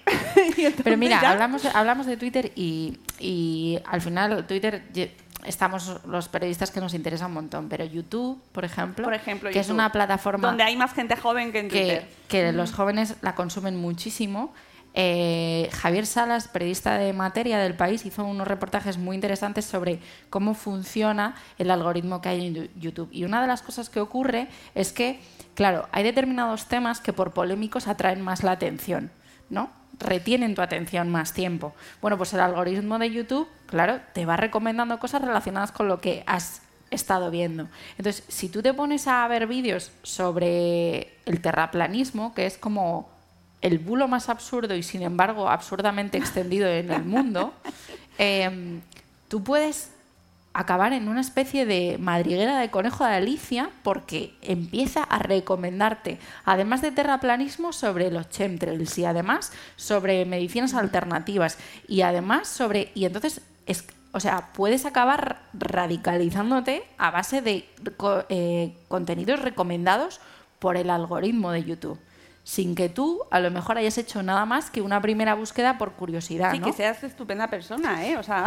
Sí, sí, no, no, por supuesto. y tú sepas que la Tierra es redonda y no, no dudamos de la, de, la, de la calidad de la persona, pero es verdad que ese algoritmo te va llevando por ese camino y tú no has tomado ninguna decisión autónoma más que la primera, ¿sabes? pero te has metido ahí y esto es el efecto de, ¿sabes cuando vas por la carretera y hay un accidente en la otra que te vas frenando porque para mirar, pues esto es un poco igual, te vas frenando, porque dices, no me puedo creer que este tipo esté diciendo que la Tierra es plana y cuando te das cuenta eres tú el que te has chocado contra todo un, conjunto de, ideas científicamente, vamos, descartadas, eh, porque así es como funciona el algoritmo. Es que no has hecho nada más que eso porque no, no, valora la veracidad, sino la atención que genera. Y al final, ¿qué es lo importante? ¿Qué es eh, no lo que da dinero en las redes sociales? No es la información, no es la veracidad, es la atención, ¿no? Lo que mm, hace que muchas personas miren hacia un foco.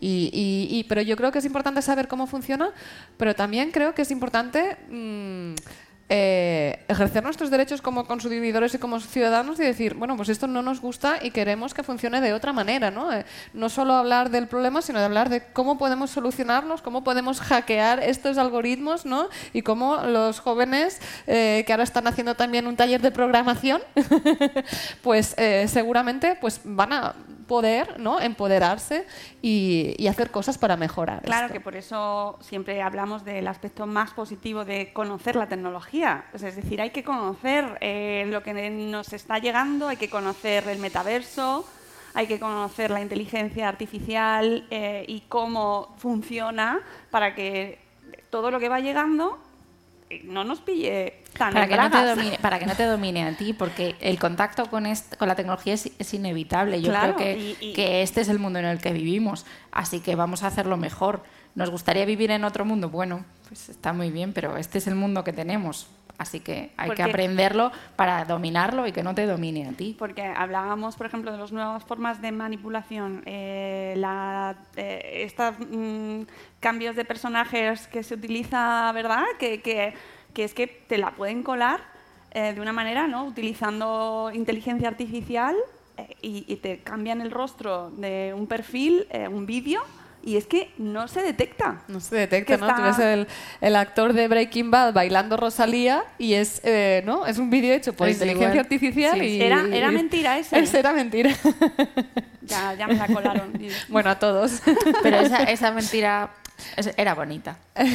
bueno, era eh, para entretener. Claro. claro, pero... Mm, para llamar la atención. Dije, he dicho eso, esa mentira era bonita y según lo estoy diciendo, ninguna mentira es bonita, porque al final eso estropea la confianza en el... Claro. al final es una de las Todos tienen, ninguno es inocuo. Y además, eh, esto no lo hemos hablado, pero las consecuencias de las fake news o de la, de la manipulación van mucho más allá de objetivos políticos que pueden ser como los más obvios, ¿no? Eh, detrás está el otro bando, que es el que quiere engañar. Eh, hay pérdida de confianza en el sistema, en los medios de comunicación, que interesa que se pierda la confianza, porque cuanto menos confianza tengan en los medios de comunicación, más fácil es de manipular. Esto es Cuanto, más rotos estén los lazos sociales entre, entre los ciudadanos y los medios de comunicación son uno, pues, pues más fácil es manipular a todo el mundo. O sea, los medios de comunicación, que sí, que, son, los periodistas hacemos, vamos, no hacemos suficiente autocrítica, podríamos hacer más, pero em, los medios de comunicación son importantes. cumplen una función social y democrática. Los de todas las ideologías, los que más te gusten o los que menos.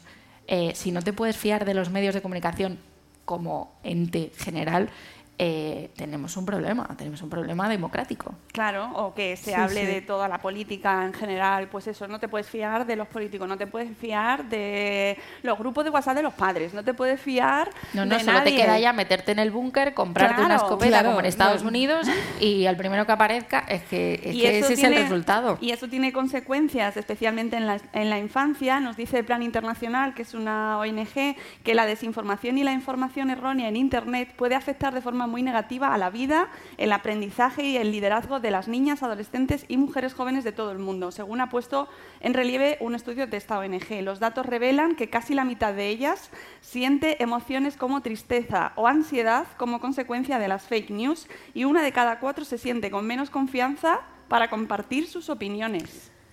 Al final también, ¿no? Esta es una de las consecuencias buscadas, ¿no? Que eh, tanto desde la desinformación como con eh, la- las violencias machistas digitales, que muchas veces esto en el caso de las niñas va eh, pues entrelazado, el objetivo es que las niñas y las mujeres dejemos de participar en este espacio público digital, ¿no? Silenciar a las niñas, pero eh, hay muchísimas consecuencias negativas para las niñas, para los adolescentes, para la población, ¿no?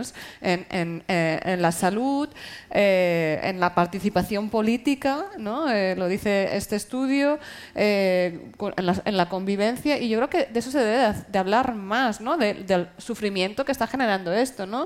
Eh, eh, cuando tú eres, por ejemplo, un, un, un menor que ha venido de, de- un país africano aquí y te dicen que has venido a robar y a violar y eso es mentira, cómo eso a ti te está eh, afectando y cómo está promoviendo que eh, gente de esa población eh, en donde tú estás, eh, pues vaya a este centro de menores a eh, lanzar piedras, a hacer, cometer actos violentos porque se ha creído esa información falsa, ¿no? Y eso pues está perjudicando el,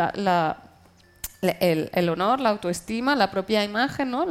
Cómo se ve esa persona y después a, ese grupo y a esa comunidad. Yo creo que aquí hay que hablar mucho más de la desinformación cuando tú eres la víctima, ¿no? Y, y- y cómo eh, está perjudicando también, pues eso, ¿no? La- a la participación democrática y, a la Ah. salud, lo hemos visto en la pandemia, pero también fuera de la pandemia, ¿no? Hablamos, Porque- de, hablamos de las consecuencias sociales y democráticas, pero efectivamente hay desinformaciones que afectan a la vida de las personas. Con la, Claro. con la pandemia al principio, el famoso virus chino, pues hubo, hubo episodios de discriminación y violencia contra la comunidad china en España.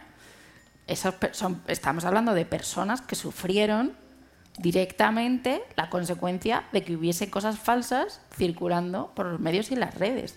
Nosotros tenemos en Maldita un proyecto dedicado específicamente a la migración, a los, deli- a los, a los desinformación relacionada con migrantes y refugiados y otra al feminismo, porque el género y la migración son dos de los temas favoritos de la desinformación que busca generar odio.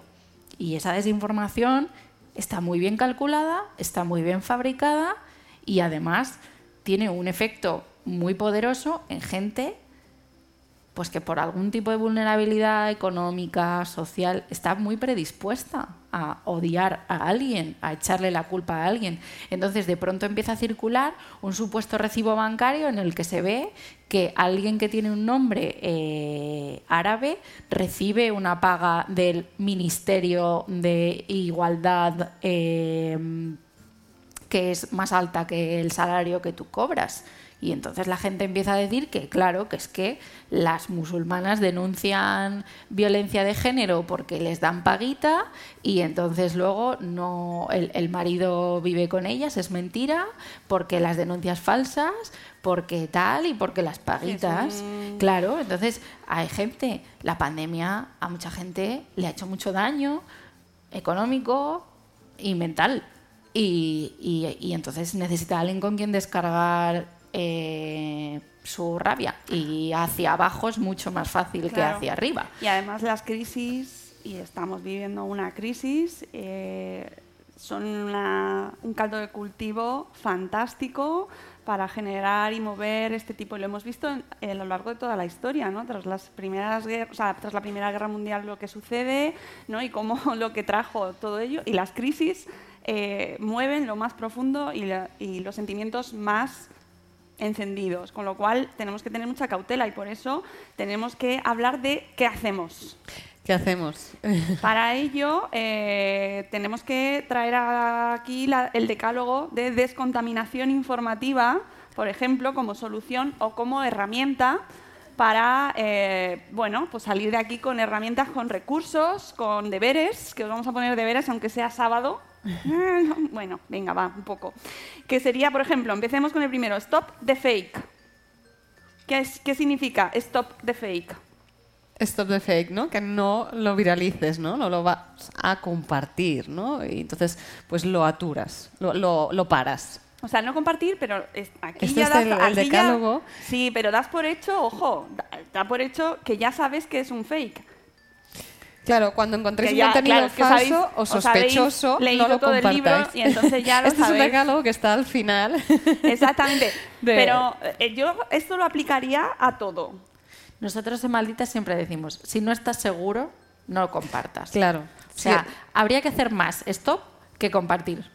Ya no solo de fake, sino como... Por, por sistema cualquier no cosa... sé si era Marco Aurelio, es que no recuerdo si era Marco Aurelio, Marco Aurelio el que decía que si no es bueno, si no es, eh, ayuda, o es que no me acuerdo ahora, tengo muy mala memoria, no lo compartas, ¿no? Si, si no es positivo, si no va a ayudar a nadie, Pero y incluso si no es aunque verdad, sea no lo positivo, si no estás seguro, tú sí Sobre todo si es sospechoso, ¿no? Si no, si no Sí, pero, pero a, veces, ¿no? a veces hay cosas que no, que, que- que no te parecen sospechosas. O sea, yo más que poner el acento, eso, esto es lo que nosotros hacemos, que no tiene por qué ser lo mejor, pero es lo que nosotros hacemos. Más que si te huele mal, no lo compartas, de partida no compartas nada, a no ser que estás seguro de que es verdad. Porque es verdad que hay cosas que están muy bien hechas. Claro. Bueno, compartir todo aquello que aporte algo, ¿no? Yo creo que eso también es educar en el, en el sentido de decir, no compartir todo porque al final también estás contribuyendo a este ruido, sino simplemente cuando es algo muy bueno, pues también lo puedes, Que lo puedes eso es algo que puso Twitter, no sé si lo va a quitar Elon, eh, de, de antes de compartir te ponían un mensaje, hay otras redes donde también se hace, Eh, antes de no has pinchado el, el- el Exactamente, enlace. Vas a eh, compartirlo sin pincharlo. Sin leerlo. Claro, porque no leemos, que esto es un mal de verdad. O sea, esto ni los niños ni los A mayores. mí a veces me dan ganas de, pero si lo he escrito yo, no lo he pinchado porque es mío, pero ya me lo había leído porque lo escribí yo. Pero no leemos. A mí me pasa. Hay veces que me dicen, no lo has leído. Digo, "Ah, es verdad, no me lo he leído. Porque vamos muy rápido. La gente lo sabe. Los que lo crean, los malos, por llamarlo de alguna manera, lo saben. Saben que no leemos. Los tienen calculadísimo. Y Entonces, cuanto más emocional, menos te lo vas a Claro, leer. y- Y, cuanto más... Pues eso. Hay sí. que dedicarle más tiempo a, a todo, ¿no?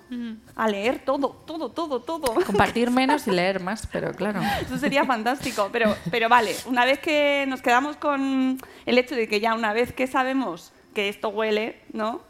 Este pollo tiene más de dos días, no se comparte. Stop the fake. Eh, segundo, pasad el tamiz. Exacto, ¿no? Contrastar si es, eh, no hay que contrastarlo todo, pero si es algo que te parece sospechoso, si es importante para ti, porque lo que decíamos antes es que la gente se queda con la duda. Es importante no quedarse con la duda si es algo importante para, para ti a nivel de, no, me han dicho que esto para prepararme la selectividad o para prepararme este examen tengo que hacer esto, pero ¿es, ¿esto este- es adecuado al examen que tú vas a pasar o, o no? Y esto es importante para ti. O hoy hay una huelga de autobuses, voy a ver cuáles son ¿no? los servicios mínimos porque necesito llegar al instituto, que tengo un examen, ¿no? en este caso, pues contrastar esa información, esa fotografía o esa cuenta de, de redes sociales. ¿no? Y, y entrenad vuestro espíritu crítico y buscad. Es que hay veces que hay gente que te lo pregunta a ti, oye, ¿qué cosas que se pueden buscar? A mí, a mí una, una pregunta que me parece muy, muy pertinente cuando que es la pregunta ¿y eso cómo lo sabes? ¿no? Claro. O sea, a ti te llega cualquier cosa y tú lo primero que te deberías preguntar a esa persona, porque es lo que decía Neride, no se trata de, de que no, no creerse nada, el cinismo no es bueno para nadie, pero sí creo que hay mínimas preguntas que se le pueden hacer a cualquier contenido que te llega y, y- y la básica sería esa, ¿no? ¿Esto cómo lo sabes? Ese es el punto 3. ¿Eh? Qué bien, no lo hemos preparado, ¿eh? Compartid la verificación digital, que ahí entraría eso. eso. Y esto no es por ser yo quisquillosa o porque trabajo de maldita, ¿no? No, pero esto como lo ¿no? De a todo lo que llega, a todo te comparte alguien en el grupo de familia, ¿no? Porque es que los médicos eh, no quieren trabajar porque están todos de baja, porque no sé qué. Vale, ¿esto cómo lo sabes? ¿Esto dónde, tú no, dónde lo has leído? ¿Quién te lo ha dicho? ¿Dónde lo has escuchado? ¿De dónde sale? ¿no? buenas personas. Y compartís estas cosas, ¿verdad? Pues mira, me he leído en el libro de Nereida o he, leído un artículo de Rocío. No consultas los verificadores, entra en estas páginas. En vez de enfadarnos, pues compartir eh, elementos de verificación o recursos o la página auténtica. Esto lo, lo, comentaba Ramón Nogueras, ¿no? El efecto sándwich que habla él para, ayudar a, amortiguar ese efecto de la desinformación, ¿no? Escoger el, el, contenido falso y en vez de tirarse a la cara y decir eres un tonto y un idiota, no, eh, es entre el contenido eh, falso ponerlo en la, en la mitad del bocadillo y que los lados sean los argumentos correctos. Mm. Así es como intentamos escribir los artículos en Maldita. Con, el, efecto, con el efecto la verdad, luego mira, se ha viralizado este bulo, tal y no sé qué, pero en realidad la verdad es esta. Porque lo que no quieres es a ver si tú vas a ayudar a viralizar el bulo, que ya es lo último. Exacto, esto es, es el, el sándwich de la verdad, es de George Lakoff y, y es para lo que decíamos antes, ¿no? Para no decirle al algoritmo que lo importante es el bulo.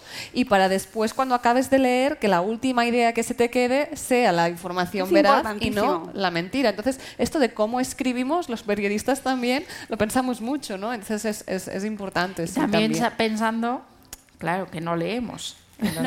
Cuando hablamos de leer, tenemos que tener muy claro que yo me puedo escribir un artículo así y la gente se va a leer este cachito al final va a llegar mi mamá, que me quiere muchísimo, pero nadie más. Y le va a dar un like. Mi abuela, a lo mejor. Pero... Bueno, una falta, eh, no sé dónde. Eso es. Siempre me corrigen las herramientas. Es importante, ¿no? Decías tú, maldita lo hacéis muy bien, llegar a los jóvenes. ¿Cómo hacemos? Pues llegamos, a los jóvenes no le vale llegar a este artículo, pero vamos donde están ellos, vamos con sus lenguajes, ¿no? Que es este eh, Twitch, ¿no? Y, en, Instagram, en TikTok, ¿no? Allá donde están ellos. Claro, entender que el lector... Hay una cosa que también hacemos muchos periodistas que es eh, escribir como querríamos que nos leyeran. ¿no? Yo querría que mis lectores hicieran esto, pero mis lectores no van a hacer lo que yo quiera porque yo quiera, sino que van a hacer lo que ellos hacen. Entonces yo puedo enfurruñarme y decir, es que la gente solo lee los titulares. O poner lo importante en el titular. Y te van a leer en el baño, es así. Pero que me lean lo bueno, porque si solo pongo lo bueno al final del artículo, no, porque es que todo esto además era mentira. Ah, fenomenal, muy bien, abajo. Eso no me ha leído nadie. No funciona. O hacer un vídeo o un podcast, pues que si no. Uy, uy, un podcast. Por cierto, no hemos hablado, pero los podcasts. Ay, Jorge, Ove, amigo, qué maravilla. Tiene una campaña de crowdfunding ahora para las Podnights de aquí en Madrid que hay que apoyar. Podéis apoyar ahora el crowdfunding. Yo, todos los mensajes que queráis, los doy. Mujer anuncio. Eh, se me ha ido. Ah, punto cuatro. Las cosas cambian. Esto que hemos hablado de la velocidad. La velocidad es importantísimo y nos desborda. Y esto también lo saben. Estamos saturados, estamos hasta arriba y ya todos los días hay cosas nuevas. Y ya llega un punto en el que ya es que, mira, que el limón en ayunas ayuda y tú dices, bueno, venga, vale, me lo creo. No, no ayuda, no lo creáis, pero ya estás tan hasta arriba. Mira, esto pasa con los huevos y el colesterol. Claro. ¿Cuántos huevos se comen a la semana? Ay, no lo sé, ya me he perdido. Ah, ¿por qué? Porque antes solo eran dos. Y ahora, y entonces la gente dice, es que, claro, ya no saben lo que creer porque es que los médicos siempre están cambiando de opinión porque no sé qué, pues no sé cuándo, pues ya, pues yo ya no me creo nada. No, eso, es importante, explicar la ciencia, ¿no? Que la gente dice, no, es que, bueno, hay una evidencia científica hasta que sale otra evidencia científica y creo que esto también es importante, ¿no? Eh, explicar cómo esto, funciona. Fíjate, con la pandemia pasó un montón. Claro. Que nos pasamos meses y meses y meses diciendo lo importante es lavarse las manos y luego resulta que el virus va por el aire. Pero es que no lo sabíamos al principio. Y bueno, lavarse las manos siempre está bien. Siempre, es verdad, es buenísimo. Eh, punto 5 es importantísimo y esto lo hemos hablado también un poco así de refilón, pero cómo tratamos eh, con guante de seda. Tratar con guante de seda y no mm, provocar eh, que se nos vayan de cuando estamos intentando hacer, por ejemplo, este programa, pues perderíamos muchos seguidores y mucha gente, mucha audiencia si estuviéramos diciendo, es que sois unos borregos. ¿Cómo os creéis eso? ¿No habéis estudiado o qué? La prepotencia no. No, no va. Pero es muy fácil caer en ella. Sí, pero no solamente no está bien, es que además no sirve. Es que no sirve de nada. Ni, es, ni está bien ni es útil. Entonces es que hay que intentar quitársela de encima. Mm. Sí, sí, exacto, ¿no? Y buscar esto, pues esas preguntas, ¿cómo lo sabes? ¿De dónde lo has sacado? ¿no? Y que sea la propia gente, ¿no? La, la, propia persona la que llegue, ¿no? Sí, compartir cosas útiles, pero no insultar a nadie. A veces el tono en redes no ayuda a nada y, es, y, hay discusiones que es que hacen más daño que... Claro, y, perdemos, y es que al final se pierde, se pierde Yo siempre pienso que hay que elegir entre qué quieres, tener razón o ser útil. Porque si lo que tú quieres es ganar una discusión demostrando que eres más listo, pues hay un camino. Pero si tú realmente lo que querrías es que esa persona se diera cuenta de que esa información no le está ayudando a tomar buenas decisiones porque está basada en cosas que son falsas, pues a lo mejor te tienes que plantear el tono y hacerlo de otra forma. Y no, no vas a conseguir la palmadita a la espalda de, joder, qué listo eres, vaya zasca le has dado. La palabra zasca es que habría que terminarla, yo es que la odio a muerte. Esa palabra es, solo es tóxica, no ayuda. Eh, por eso el punto 6 es tan importante. Empatía empatía, entender que eso se pierde mucho en general porque vamos muy rápido, estamos muy preocupados por nuestras cosas, que son las peores siempre, y persistencia, que es seguir, y seguir y muy pesados, ser muy pesados, y seguir con tu turra. ¿No? Yo creo que la empatía es importante, es eh, también pensar por qué esa persona se está creyendo esa información falsa. Es decir, esta persona está creyendo que las vacunas provocan infertilidad porque ¿Ha tenido alguna mala experiencia mm, en algún, ¿no? con alguna vacuna, con alguna, eh, mm, eh, alguna médica, algún médico, algún, ¿no? ¿Qué ha pasado en su vida? ¿Ha trabajado en una farmacéutica y tuvo una mala experiencia? También saber por qué, ¿no? ¿Qué hay detrás?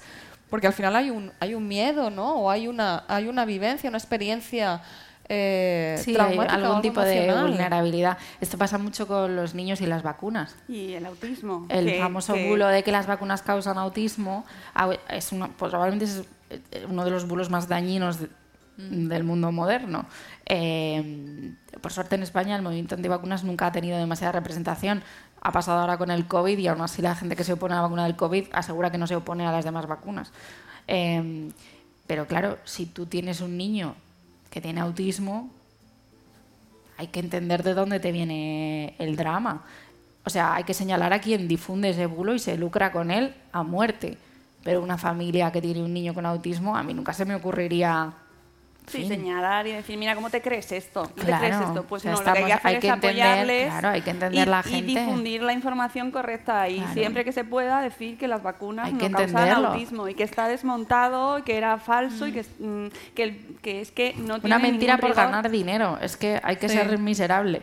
Pero claro, hay familias que han sufrido situaciones muy difíciles y que necesitan una explicación para algo que a día de hoy no la tiene y esta pues está ahí delante.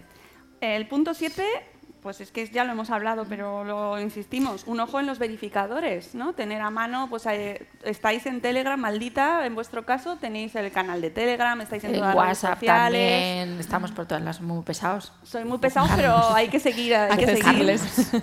y además, mucho mejor.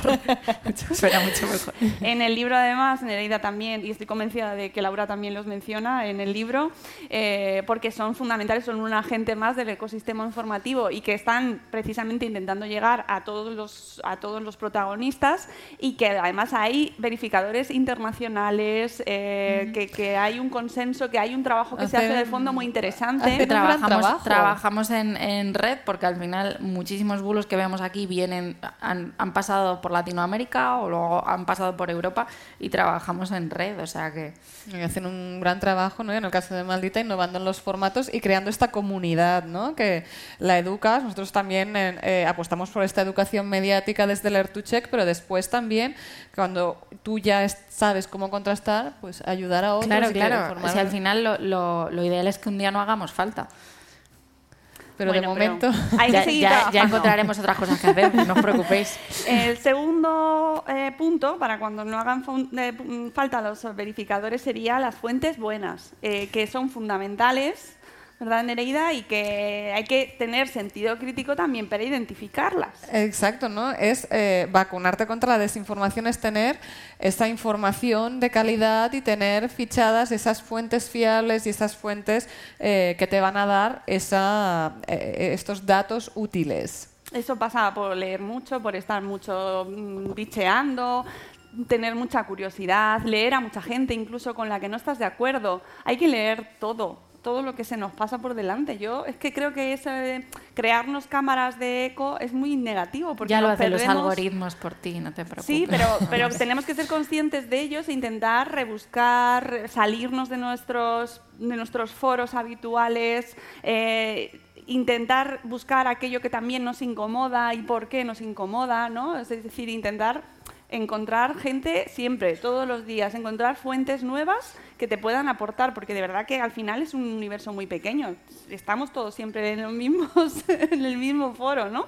Entonces, y luego además hay, hay ámbito, ¿no? Está en el libro de Laura seguro que nos habla de, de fuentes en el ámbito educativo. En Twitter tenéis toda la comunidad educativa que, que trabajan todos los días eh, divulgando en salud, en ciencia. Eh, nosotros desde Madresfera intentamos dar difusión a todas estas iniciativas porque en maternidad y en educación hay, o sea, y en crianza siempre, todos los días y se siguen manteniendo. Y en vez de esto en la cuenta de No les descasito, en vez de apoyar y reaccionar a los que mantienen el bulo o lo difunden, demos impulso a la gente que crea contenido bueno, que sería el, 10 pu- el punto 10. Pero bueno, no me quiero saltar el punto 9, que es evitad el bla, bla, bla. Claro, ¿no? Que sean estas aportaciones, que sean útiles, que digas la fuente, ¿no? Que señales. Eh, si lo que vas a aportar es ruido, pues evítalo, ¿no? Lo que decíamos antes de no compartir si no es algo que realmente vas a hacer una contribución. Y el punto 10 me encanta. No me puede gustar más. Sí, es que eh, sobre todo cuando nosotros trabajamos mucho con jóvenes y los jóvenes son sobre todo productores de contenido. Hay que mm, educar este espíritu crítico cuando están leyendo, cuando están analizando, cuando están visionando, pero sobre todo cuando ellos crean contenido, ¿no? Entonces que ellos mismos también eh, cuando van a crear contenido en las redes que sean responsables, ¿no? Que no sea perjudicial para nadie, que no eh, pongan eh, fotografías de menores de las que ellos tampoco tienen mm, derechos, ¿no? Y que esos datos, pues que estén, eh, que tengan la fuente o que estén, eh, que ellos puedan crear contenido con rigor, porque sobre todo son creadores de contenido, ya que crean tanto contenido, pues que contribuyan también a que este contenido sea útil y sea eh, veraz, ¿no? Sí, porque además hay contenido maravilloso en redes. Aquí en Espacio hemos tenido... Y hecho por jóvenes. Claro, claro. Por eso estaba acordándome del programa que dedicamos a la salud mental y las redes sociales, con Ocimorons, por ejemplo, ¿no? Gente joven que está aportando muchísimo y que está ayudando un montón porque está aportando contenido valioso con un objetivo súper positivo y que esa responsabilidad, crear contenido, no es solo ganarse la vida en redes, ¿no? O sea, que hay un objetivo al fondo que es lo que tenemos que empujar también desde la familia. Así que si vuestros hijos de repente os dicen, mamá, quiero ser youtuber, TikToker, Bueno, bueno, ahora quieren ser TikTokers. TikToker, bueno, vamos a TikTokers. ver, ¿de qué quieres TikTokear, hija? ¿Qué Ese verbo creo que nos lo acabamos de intentar, pero está bien. Bueno, pero vale, yo qué sé. Pero, o la plataforma que sea mañana, ¿no? Porque mañana llegará otra. Ahora está Virreal, por ejemplo. ¿no? Virreal yo todavía no he entrado, pero si en algún momento mm, se convierte ahí en el fenómeno, bueno, pues ¿qué vas a hacer? Que yo todavía me lo planteo qué vas a hacer con una foto tal cual y ya está, pero no sé, algo habrá, seguro, ¿no? Habría hay que investigarlo, ya tenéis más trabajo. Y, sobre todo a la comunidad de creadores de contenido, ya no solo de redes sociales, sino blogs. Por favor, blogs del mundo, no cerréis los blogs, seguid creando, pero no, esa responsabilidad de crear eh, contenido para una comunidad, de mantener una comunidad sana, de responder comentarios, de compartir cosas que, que aporten, de ayudar, de difundir, ¿no? de generar un espacio positivo que al final contribuya a que en el momento que sale, que sabemos que va a salir, ese comentario falso o malintencionado o simplemente ignora- que es ignorancia, pues que se haga de la mejor manera posible, ¿no? Con, con buenas maneras, que no haya una guerra en redes o en el foro donde vayan a estar nuestros hijos el día de mañana, que no lo sabemos. Lo mismo están en el metaverso ahí, yo qué sé. Yo que sí. Algo que ahora mismo no nos imaginamos. no lo sabemos, pero si no, nos- no deberíamos agobiarnos, esta es la idea para terminar el programa, con que eh, nos sature las- la, tecnología, ¿no? la innovación, sino que construyamos desde casa. Mira, me está diciendo el reloj que llevo mucho tiempo sentada. esto, eh, eh, que construyamos desde casa, viendo la tele con nuestros hijos mientras estamos cenando, leyendo las redes o un grupo de WhatsApp que nos ha llegado un comentario, que construyamos día a día con todo lo que hemos hablado hoy, pues esa base de ojo crítico que no va a cambiar mañana, o sea, que no depende de la nueva red social, ¿no? que no nos desborde ese sentimiento de es que yo ya no llego a la nueva red, esta ya no la controlo. Bueno, pues trabaja eh, desde, los, desde los fundamentos, ese sentido crítico de tus hijos y el tuyo, claro, evidentemente. Sí, yo creo que, como decía Laura antes, es importante trabajarlo desde que son muy pequeños. Y yo creo que el problema a veces es esto, ¿no? que a los niños, a las niñas, a los jóvenes, les damos una, una pantalla les dejamos solos y no les decimos cómo funciona, no les educamos con esta pantalla. ¿no? Entonces, si tú estás viendo las noticias en familia, puedes comentar, puedes educar, pero en cambio, si tú le das una cosa, no les dices cómo funciona y tú tampoco te interesas por saber cómo funciona, eh, pues aquí eh, tenemos un problema. ¿no? Entonces, venga lo que venga, es importante querer estar eh, donde están nuestros hijos, querer educarlos, formarnos nosotros en esos espacios y querer educarlos a ellos y a ellas en esos espacios y querer compartir, ¿no? Compartir y, hablar eh, en base a ello, ¿no? Y desde que son muy pequeños, porque es verdad que eh, ahora a los seis o siete años no están en redes sociales, pero sí que les, y menos mal, pero les puedes enseñar la diferencia entre público y privado. O le puedes decir, yo por ejemplo, eh, mis hijos son pequeños y cuando veían en la televisión algo que no era dibujos, todo era noticias. Y claro, a mí me cabreaba muchísimo. Entonces les, les enseñé ¿no? que, cuál era la diferencia entre eh, una noticia ¿no? y un anuncio publicitario. Y ahora ya me dicen, aquí quieren euros, mamá. Esto es Lo tienen clarísimo. no, pero es ¿no? o enseñarlos la intención o enseñarlos, me ha dicho mi amiga tal, vale, pero tu amiga, ¿de dónde lo ha sacado? De, ¿Cómo lo sabe? ¿Cómo, lo, sabe, Estas cosas, ¿no? Eh, sí que las podemos enseñar desde que son eh, pequeñitos. Al final es, es, la curiosidad, ¿no? O sea, que, no, que, se pregunten cosas, que, que, se hagan preguntas, que tengan curiosidad por saber un poco más de lo que, de lo que aprendan, siempre querer, querer saber un poquito más. Yo creo que eso es una cosa, mis hijos son todavía más pequeños, mi hija mayor tiene tres años, está lejísimos de muchas de estas cosas, pero yo sí creo que se puede fomentar ese espíritu crítico haciéndose preguntas, eh, preguntándole cosas para que ella intente responder con lo que ella sabe, ¿no? Es muy, muy pequeña, pero, pero no darle todo ya como esto es lo que hay, esto es lo que yo sé, te lo digo a ti, tú ya, y ya sabes lo que necesitas saber, ¿no? Sino que no se conformen al final, como decíamos antes, las redes las hacemos entre todos, tú tienes un poder en ellas, ¿no? pequeño, pero cada uno tiene el suyo. Pues si todos funcionamos de una forma y queremos que las redes funcionen de una forma, funcionarán de esa forma, porque al final lo que quieren es que estemos en ellas. Hmm. Entonces, Exacto, eh, tenemos una pequeña parcela de poder cada uno que combinadas pues nos ayudan a que las redes sean un poquito mejores. Eso, y hay que leer filosofía con los niños. Esto que, que así como de repente lo traigo, pero es que es verdad que la filosofía ayuda mucho a alimentar el espíritu crítico desde la infancia y hay materiales buenísimos ahora para trabajar con los más pequeños y hacerse preguntas, muchas, muchas, que ya sé que ellos las hacen Sí, ya tampoco hay que animarles mucho, estoy pensando.